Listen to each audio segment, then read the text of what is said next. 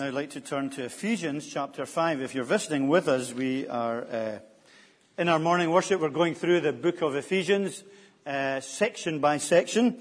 And uh, so we're coming towards the end of the study, uh, and we'll do so, God willing, by the end of this, uh, this semester, before the summer really comes in. But we're going to look today at the section on children and parents in chapter six. It's on your bulletin sheet. Uh, chapter six of Ephesians, verses one to four. Children, obey your parents in the Lord, for this is right. Honour your father and mother. This is the first commandment with a promise, that it may go well with you and that you may lo- live long in the land. Fathers, do not provoke your children to anger, but bring them up in the discipline and instruction of the Lord. Okay, so if uh, you haven't been with us, you're maybe coming into this rather cold, uh, but we've been looking at the practical outworkings, the practical implications that uh, Paul gives to the church in Ephesus, uh, following on for the great, wonderful theological truths that he's sharing. And really the theme of the whole book, going back to, to chapter one, verse ten, is God's purposes in Christ, which is to unite to unite all things together, even in heaven and on earth, uh, through the uh, name and the person of Jesus Christ. And so unity is uh, what Christ has come to do, to bring together what sin and what the evil one is uh, desiring to always uh, rip apart, to separate us from our God, to separate us from one another, to bring in division and trouble and uh, heartache. And so through Jesus Christ and through the cross of Jesus Christ, we have this great hope of transformational unity. And that we reflect that unity in our relationship with Jesus personally uh, and being friends with God through Christ, but also uh, together as a community. And uh, that we love one another with a Trinitarian love that reflects the grace and the love of Christ to us. And that should, as we've seen uh, over the last number of weeks, uh, affect every um, department of our lives, every area of our lives, every relationship that we're in should be affected by our understanding as Christians of the cross and what Jesus has done for us and how grace has changed and transforms us. So in many ways, the injunction is always, the encouragement is always, uh, is never to leave the gospel just at the door when we leave the church. Uh, that we don't just come and are affected by and come under the sound of the gospel in church. And then when we leave the church and when we cross the threshold and when this preacher says, Amen, we can just forget it all until we gather again. Because the gospel is to be for us transformational at every level, in our workplace, in our marriage, in our homes, uh, in our studies, in everything that we do. And we see here that Paul passes this truth uh, of unity and of uh, the lordship of Jesus Christ onto uh, families and onto children. Uh, children are part of God's family. And we know and we recognize and we appreciate that. Just because we have a special time for them teaching when they get taught kind of more maybe at their own level, doesn't mean that because they go out Uh, they're not part of the church, or uh, we're glad to get rid of them. Uh, we hope that they're very much part of everything that we do, and we encourage them as their own special little people uh, within our family. And God has a message for them. God teaches them. And as a community, as you know, uh, in the congregation, when we baptize a child, uh, then we, the children, uh, the, the The parents take vows on behalf of uh, the children to bring them up in the instruction and the uh, admonition, the discipline of the Lord. And as a congregation, we do also. We pray and take vows to look after, to pray for, to love, and to cherish the children that are part of this community, part of this family. So we have God's word here for children, and we also have God's word for parents. And uh, if you're not a parent, that's fine, because you're all children. We've all been children, and some of us are still children. Some of us are more children than others. Uh, but we're all children. And uh, even if we think ourselves as adults and we've passed the child stage and we, we're not parents, the message is still for us because it is about how we treat one another as a family, as a community, and how we deal with the children as part of this community that we have vowed to love and, and to look after. So what's God's word for children here? Children, obey your parents in the Lord, for this is right. Honor your father and mother. This is the first commandment with a promise that it may go well with you and that you may live long in the end, uh, live long in the land. So God's saying to the children, you're, you're made a certain way.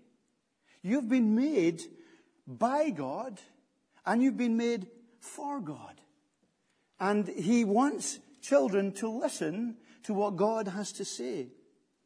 And we're reminding them and teaching our children that there is a God, and that there is more to life than simply this world. And we're teaching them that there is a God from whom we have become estranged because of sin.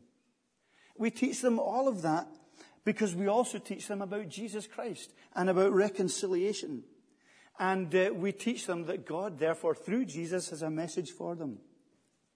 And that Jesus, we teach them, is their God, and Christ is their Savior and Lord and example.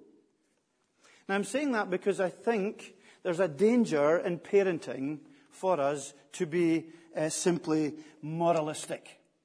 It's hugely important to teach the truth of God's word and the truth of God's model and God's pattern for living within the context of the cross, within the context of the centrality of the cross, and with the context of recognizing the need for Jesus in bringing up our, in, in living for God and living in, uh, in the love of God and in the grace and dependence on God. It's terribly easy to simply teach the Bible as a moralistic code in a restrictive, graceless way. It can become that. And we have to beware that we don't just teach our children moralism.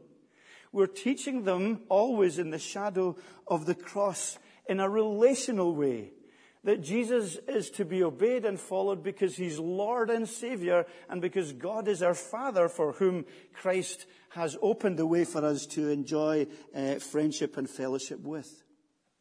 There, it's hugely important to keep that perspective in mind when we're teaching our children, because otherwise they may simply see what we say as a recitation of laws. Now, it is law, but it's grace law. And it's grace law in relationship with the grace Savior, Jesus Christ, who redeems us, who enables us to fulfill the law, and who enables us to love him. And of course, within that, Jesus himself is our great example of uh, loving, uh, uh, humble, uh, joyful obedience to his Father. Clearly, without sin, obviously. Uh, but the example of the perfect child, both to his uh, earthly parents uh, and also to his heavenly Father. Jesus must be central in all we teach our children, in all we say to our children, in all, in the perspective and the balance and the direction in which we tell them and moral, uh, morally teach them. It must be in the context of Jesus Christ and the gospel and the wonder of uh, the cross and the forgiveness of the cross. And within that, therefore, we are to teach our children and say to them that they, God wants them to obey their parents. Children, obey your parents. Last week we looked at, uh, Neil looked at wives and husbands, and there's a stronger uh, uh, word that's used here for parents, uh, for children, uh, to parents. God uh, is creator. Uh, your parents, you are born of both of your parents, who are in created by God, and there's sense in which in God's order uh, they have delegated authority and responsibility uh, over you as a child.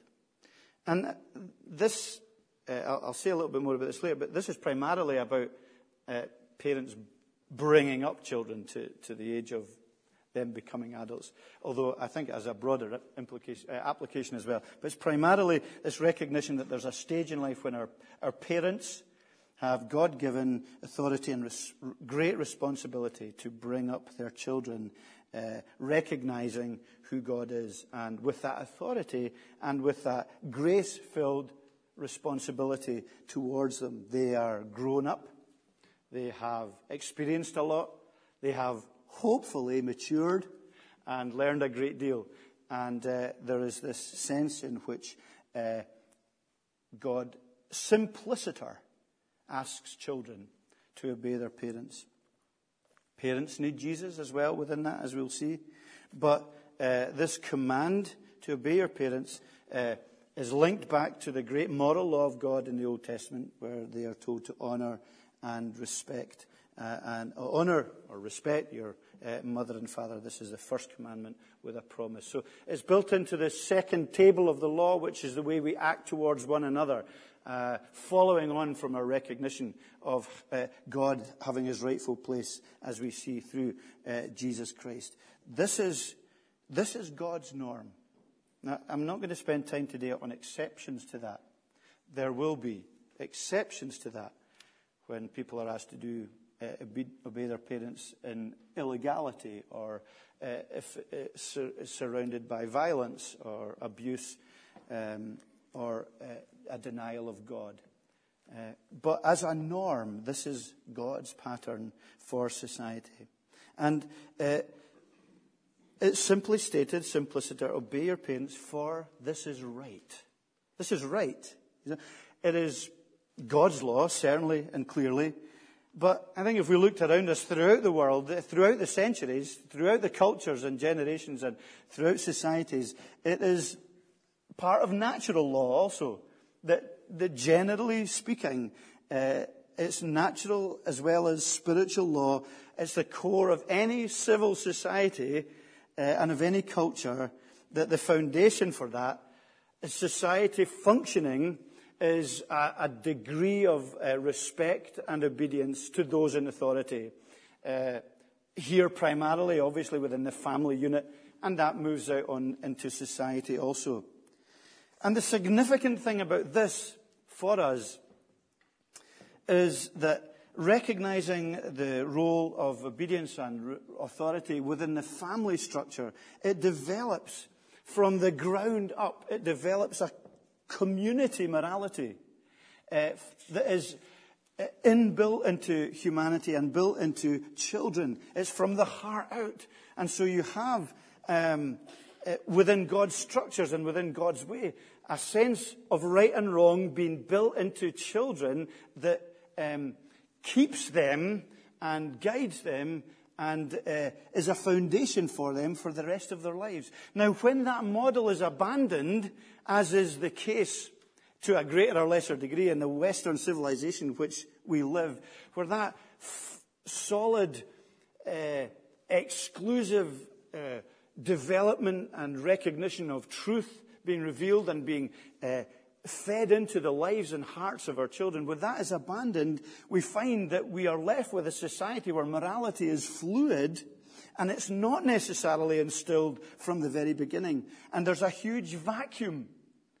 And that vacuum is often then, when it's not filled at a parental level and at a child level, is filled by political ideology and is filled by the, a majority ethic, and increasingly in the society in which we live, by legislative control. So that right and wrong is being determined from the top down, rather from the heart and the child up. Uh, so we live in a more legislative society than has ever been the case. There are more rules and regulations than we've ever seen. And society has to regulate and rule for everything, because the natural sense of right and wrong isn't being, and I'm speaking in generalities, of course, isn't being uh, inculcated from an early age into the lives of children. There is so uh, much fluidity at that level. It's very difficult. Uh, and, of course, uh, absolute truth is uh, rubbished and uh, denied in the society in which I live, in which we live, so it's very difficult to do so. So we see this uh, rightness, this goodness of what God has uh, ordered Uh, that we teach our children. And that teaching is uh, to be, as we'll see it a little bit later, it, I just want to say at this point, it's, it's uh, not to be oppressive. It's never to be sub, uh, uh, subservient teaching. and it's never never to be indoctrination. I'll say a little bit more about that when it comes to parents. But uh, uh, there is a, a, a caricature of that in the society in which I live, which kind of suggests that you oppress and you you you bear down and you don't give children freedom, and it's uh, hugely indoctrinating. Uh, that's not the model that we have here, and that's not the model of Scripture. So it's it's right, and it's obedience, children obeying your parents. And I think to broaden it, uh, as I said, I would briefly, it's a lifelong responsibility. Uh, and it's a life-enhancing uh, recognition. It speaks of general authority, I think, uh, or it, it at least implies uh, submission to general authorities, to those who are over us, uh, politically and, and in terms of, of, of moral uh, guidance in the police or whatever, that we have that sense of responsibility. But taking it back into a, a, a, a personal responsibility as children. Now, you're all children here, all of you, still. Some of you will, as grown-ups, still have parents, and these parents are getting older and frailer, and they're becoming sometimes more like children again. Because of dementia or because of uh, many different uh, issues that uh, happen uh, through the ravages of old age. We're to honour them. We're not to shove them into a corner. We're not to abuse them. We're not to ignore them. We have a great duty. They gave so much, sacrificed so much. And as children, it's so easy for us to grow up and spread our wings and find our independence and say, well, we don't need our parents anymore. And yet we owe so much to them. And we have such a duty, a privilege, an honor, a grace-filled desire, uh, we hope, to look after and care for our older people. Now that, to me, will be a huge uh, example of uh, the outworking of grace in a Christian community, that we love and respect and we honor and we listen to and uh, we care for and we support and we help the older members of our congregation and our parents, wherever they may be. It is a lifelong responsibility. And of course, it's also uh, a, a command here that's uh, linked with a promise. This is the first commandment with a promise that it may go well with you and that you may live long in the land. This caused a lot of uh, difficulty for a lot of commentators and a lot of people as they've read this. It's linked to the Old Testament. It's a conflation of two different passages uh, dealing with the commands, and uh, it was linked to the promise made to Israel as a nation, as a theocratic nation, uh, that they would uh, inherit the land and it would be blessing. That whole Old Testament Um, uh, correlation between obedience and blessing is given uh, here and spoken of here. Uh, it's broadened, uh, and it isn't connected so much to the land of Israel. Obviously, in the New Testament, there's still that uh, connection to the land. But I think it's, gen- it's, it's a general promise that's given here, uh, and a, a general principle that blessing follows obedience. It's a general principle that if we, fo- as believers, in, with grace and in the recognition that we need grace and can't do it on our own, uh, as we follow the Maker's instructions, as is the case with IKEA furniture, it goes better. It, it doesn't fall apart. Uh, if we follow the instructions we're given, it tends to not fall apart when we need to use it. Because sometimes what we do is we, we look at it and we put it together, and then we've realized we haven't followed the Maker's instructions, and the doors are on upside down or back to front, and it only opens in the way, which isn't very good if you're going to hang up your clothes in there. So uh, we sometimes learn from our experiences to follow the Maker's instruction. And now that is obviously, uh, uh, you can only take that example so far, but at the same level, uh, the Scriptures clearly uh, reflect the sense of blessing following uh, obedience Uh, by grace to God. It, it speaks of what will make for stable society. It speaks of helping us to avoid many of the, the pitfalls of sinful behavior that will break and destroy us. And uh, I don't think it's an absolute personal promise that every obedient child will have a blessed and, and long life, because we, we see practical examples where that hasn't been the case. God is sovereign.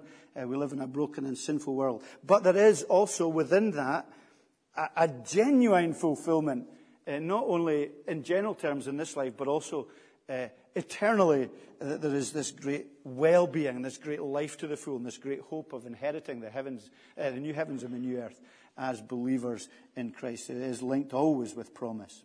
Okay, so that is uh, God's word for children.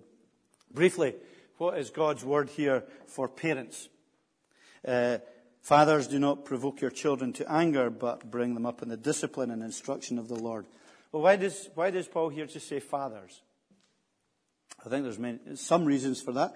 Uh, part of it is because he is speaking within the context of uh, uh, the submission and role and uh, uh, division uh, of roles between uh, men and women in marriage. And he goes on to speak about uh, uh, children and recognizing uh, the headship role of the father in terms of spiritual leadership, as Neil was speaking about last week. Um, that, and I think within that, the recognition that probably fathers tend to fail in this area greatly. And in the context of the society in which uh, uh, the Ephesians were living, the Roman society, fathers were very much regarded as autocratic, who had the right to punish, enslave, sell, and dispose of their children at will. So it's very much bringing grace into a radical transformation of the, the cultural model of fatherhood uh, as it existed in that time. But I think it is perfectly legitimate to broaden it to parents, uh, following the command being to honour the father and mother uh, in this passage. But primarily, uh, it's, it's firstly negative. Don't um, don't provoke your children to anger. The N I V has don't, which I like. Don't exasperate your children, or it could be uh, translated: don't goad them to resentment, which is what is being said here. And I think the uh, outworking of authority here is very similar to what Neil spoke about last week. It's power to rather than power over. It's not, it's not recognizing responsibility as power over children, but really power to bless and to do them good and to uh, recognize responsibilities. The danger as parents, as sinful parents as we are, is to frustrate our children, is to be unjust with them. Children know, you know, there is a sense that they have a, a, a natural searching out for justice and right and wrong. And if we are unjust, they will, well, why are you doing this? Don't discipline them in anger when we have not got control of our own tempers. How can we discipline them for lack of control over theirs? So recognize that temptation, because believe you me, it will happen as parents if you aren't already. You will find wells of temptation and temp- temper that you never thought you had, or if you thought you had, you thought you'd go- learned by the Holy Spirit to control. Don't be unkind. Don't exploit them. Don't manipulate them. Don't crush them. Don't put undue pressure, ambitious parents, on your children to achieve so that they are uh, uncomfortable and exasperated and frustrated, uh, and not allowing them to be children. Allow your children to be children. They're not little big people. They're not little adults. They haven't developed and matured and learned all the things that you have. And so let them be children. Let them be immature.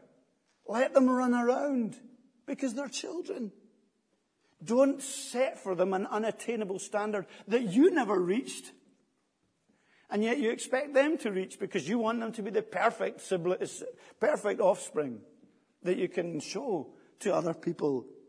Don't be inconsistent. Don't be distant. Don't be irrational. Don't be absent. Fathers, don't be absent. Children are passing so quickly. They grow up so quickly. Don't be absent and use the excuse of working hard to provide for them as a reason for being absent. They want you there. They want to see you. They want to know you and love you and wrestle with you and play with you, because they're children. So don't exasperate them. And it's so easy for us to exasperate them. But also, positively, do example and educate them into Christ. That's what we're to do. Educate and example them into Christ. Bring them up in the discipline and instruction of the Lord. And we saw a great example of that from Deuteronomy eleven, where there's this great sense in which they're walking with, they're around the children, they're telling them about the Lord, they're instructing and disciplining and speaking to them all the time. And that great word there, uh, bring them up, is it's just a word for nurturing. You know, caring, caring lovingly, feeding them, protecting them, loving them greatly. That is the great word, uh, uh, uh, nurturing, bringing them up. Exempling to them Christ. That's what fathers and mothers are to do. They're to example Christ to their children in their personal faith, in their marriage as husband and wife, as mum and dad. Because remember, you are, as mum and dad, the first example that they will see of a relational grace. And remember that they see you as you are, warts and all. And they see exactly what you're like behind closed doors. And they will see inconsistency. Dad is so different in the pulpit from in the home. Mum is so different when she meets her Christian friends from when she's putting me to bed. An inconsistency. Something that shows that there's a, a public, a public dimension to your faith that is cast aside when the door is closed. So we go out of church and we forget about grace, but we go into the home and we put on a different persona. May that not be the case as we nurture them in faith. We are similarly to develop their character so that they blossom as individuals, giving them the freedom which they so badly need, and also the parameters that they can't live without. Children, despite what modern philosophical thinking will tell us, children like parameters. Children like to know what they can and what they can't do. Now, of course, of course, as we say, that isn't about Uh, barriers all the time, but children do need and love to know the security with which they can live within the family, and allowing them to develop and changing these parameters as they grow. Now, we live in a really difficult society, I think, to bring up children, uh, and we can't be their conscience. We can teach their conscience, we can educate their conscience, we can Uh, mold their conscience, we can pray for their conscience, but we can't be their conscience. Our task is to set them free. That's what we're doing. It's the hardest thing of all. Our task is, is to move children towards independence in terms of adulthood, so that they can make decisions and they can stand on their own, and, but not spiritual independence, stand in reliance uh, on Jesus Christ themselves. Remember that. And that is a really difficult thing to do. As parents, sometimes we want to just keep them. We want to protect them so much so that they never learn and never get hurt and never grow. And uh, we want always to be the decision maker in their life, even when they're forty-seven. Man, it doesn't work. It shouldn't work. We should be pushing them towards uh, standing on their own two feet, uh, preparing them for adulthood. Now, that takes great time. And that takes great wisdom. And it takes many tears. And it takes great forgiveness. Because we're failed and we're fallen as parents. And our children need to know that. Nurture and education. Nurture and education. Discipline and instruction of the Lord. Hugely important that we are instructing our children. We don't bring up our children as morally neutral and say, well, we'll just kind of let them live uh, laissez-faire kind of way, and then when they're big, they can make their choice about right and wrong. No, we don't do that in any other area of life. We don't say to kids, uh, you cross the road any old way you want, and if you get hit, well, you'll learn about it next time not to get hit. We teach our children about when to cross and what to do, and we do it morally with the gospel, because it's true and because it's good. And because it's transformed our lives, and because it's the it's the it's uh, the way to life and life eternal. Now that must that teaching and education of truth must never be coercive or indoctrinating. We're not doing that. Genuine education, genuine teaching of our children, good teaching is to be grace-filled, and is to encourage questions and encourage openness. And encourage failure and allow failure to happen and allow the, the uh, atmosphere in the home to allow for that, because we're all failures and we need forgiveness and grace. And so there's this great sense in which it is challenging and teaching, but with great freedom and with great openness and with great desire to answer. The children ask the most amazing questions. And if you don't know anything about the gospel, you will be exposed as a Christian parent by your children's deep questions about life and death. They're not, they're not interested sometimes in candy and sweets. Kids can be really interested in the deepest issues of life. They can be afraid to close their eyes at night because they're, they, they're scared of, of dying. And we need to not just brush these questions aside. Ah, oh, don't worry about that. You're okay. You're healthy and fit. We need to speak with them.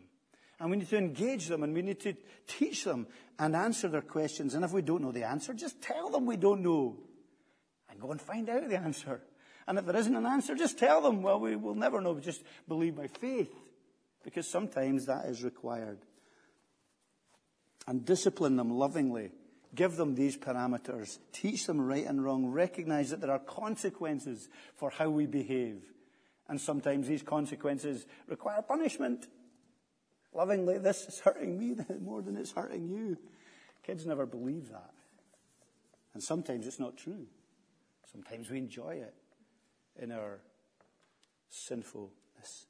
But let's not do that. Let's be very careful. And let's punish them and discipline them in great love and recognition of the need for parameters. Don't just distract them with something else so that they never learn the difference between right and wrong. Now that, of course, will take huge amount of time uh, to teach them the scripture, to teach them the stories, but to teach them not just the stories, because sometimes kids then grow up thinking that the Bible is just about stories, about floods and about, uh, you know, walls falling down, which, of course, I think we've probably gone the other way and we don't tell them the stories enough now. But it's, it's stories with a purpose, part of God's redemptive plan that leads us to the cross. And teach them about the morality and the ethics and the gospel as well. Hugely important. Worship with them at home. Open the Bible, and, and I think it's a dying, it's a dying uh, culture within the church to have worship at home. Uh, apply the Bible. Don't just read the Bible and close it and then go, okay, we're going on with life. We've done it. If there's difficult bits that, that we've read the Bible together with them, try and explain it. Try and apply it.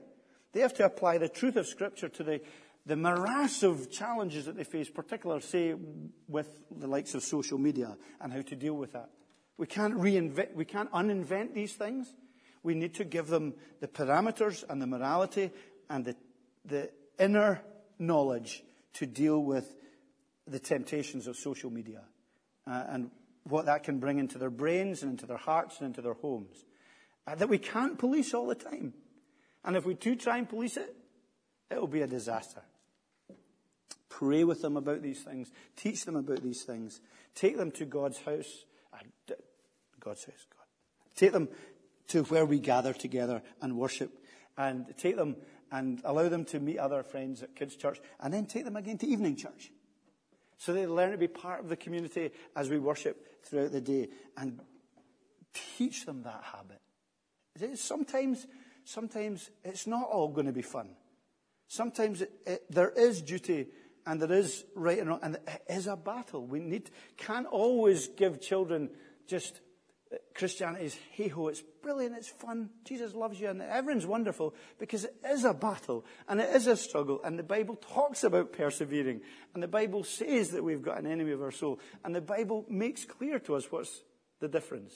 And so we need to do that uh, for our children. And very, very briefly as we finish, Uh, can I remind you as a congregation that we are a family together? Okay, it's not just for parents and for children, it's for all of us. Children will have and will continue to have a special place in this congregation. They need your time, they need your patience, they need your effort. They're not a nuisance, they're not just getting under your feet and in the way. They are little people, they are individuals. We love them. We pray for them. We baptize them. They have names. If you can, I know it's difficult. We've been wonderfully blessed with having eight uh, women in the congregation who are expecting children in the next wee while. And we've had many in this last year uh, and the last number of years. And it's difficult to keep up sometimes with the children and their names. But do try. and work out the names. And remember them, they're not just things, they're people with names who are loved by their parents greatly and loved by us. So, uh, and you have the great advantage over them that they don't have over you. You've been there. You've been a child. You've grown up. You know what it's like. They don't. It's all just a big mystery and a big excitement to them. For us, we've been there and we know what it's like. And many of you will probably know what, what, what it was like to be in church as a child. And some of you will have really miserable memories of what it was like to be in church. You couldn't wait to get away from it. So bear that in mind with the children here and with the way we think about children and church ourselves. Invest in them.